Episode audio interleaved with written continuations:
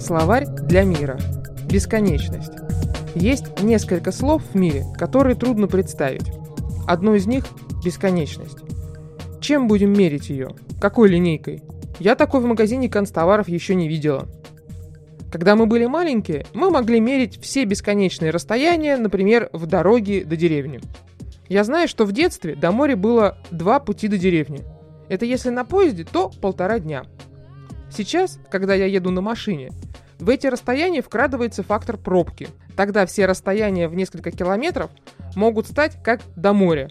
Мне кажется, что эта пробка бесконечная. Но вот я проезжаю очередной светофор, и все. Моя бесконечность закончилась.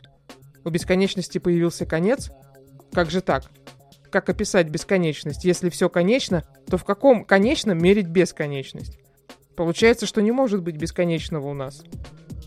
Иногда мне кажется, что мы просто обманываем себя. Мы называем бесконечностью то, что длится долго, долго, долго, и неважно, долго в километрах или в минутах. Мы смотрим в космос супертелескопами и хотим увидеть край бесконечной Вселенной, заглянуть за так называемый горизонт событий. Мы уже все отмерили и все равно хотим бесконечного. Бесконечного счастья, любви, а сможем ли любить бесконечно, если все равно по привычке будем дробить на отрезки и мерить, мерить, мерить? Синонимы. Космос, любовь, мысль. Специально для Паскаль FM Вика Матанис.